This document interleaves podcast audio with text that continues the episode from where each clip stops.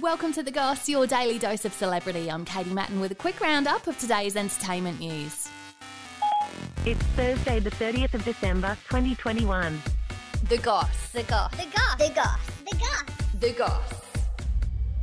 Kim Kardashian has posted on Instagram about fear and how it makes her stronger and braver. Last night I was just like not in like the best mood. It comes after she filed to become legally single amid the $2 billion divorce she's going through with ex husband Kanye West, who now goes by the name of Ye. If I'm afraid to be me, I'm no longer yay. That's what makes yay. Followers are calling the message cryptic, with her saying, approach every problem and challenge with the attitude that it's happening to help you grow. It really interests me. It's completely taken over my life. Kim shares four kids with Kanye, who still talks publicly about wanting her back, despite her moving on with Saturday Night Live comedian Pete Davidson. I've known him for a really long time. Jeffrey Epstein's ex girlfriend Ghislaine Maxwell has been found guilty of luring girls to be sexually assaulted by him. The jury took five days to come to a verdict, with her being charged with conspiracy to entice a minor to travel to engage in illegal sex acts, conspiracy to transport a minor with the intent to engage in criminal sexual activity, and conspiracy to commit sex trafficking of minors, the last of which carries a maximum of 40 years in prison.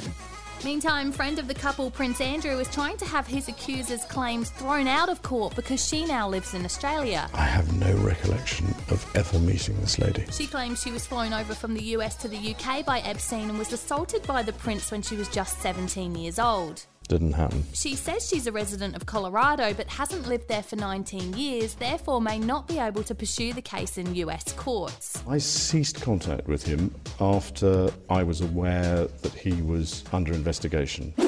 And Britney Spears has said she won't be returning to music anytime soon, saying it's her way of saying F you to the industry. I feel like they're going to come back and be mean to me or punish me or something. She posted on Instagram that she asked for 13 years to perform new songs and remixes of her old songs, and every time was told no. I've done more than enough.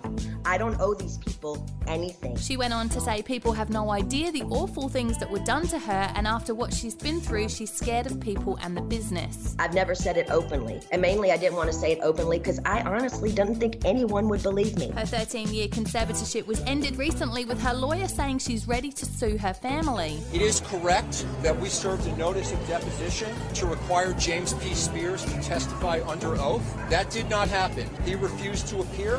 Her dad, Jamie Spears, has been to court and is asking for her to pay his legal fees, which were $1,200 per hour. And I would honestly like to sue my family, to be totally honest with you.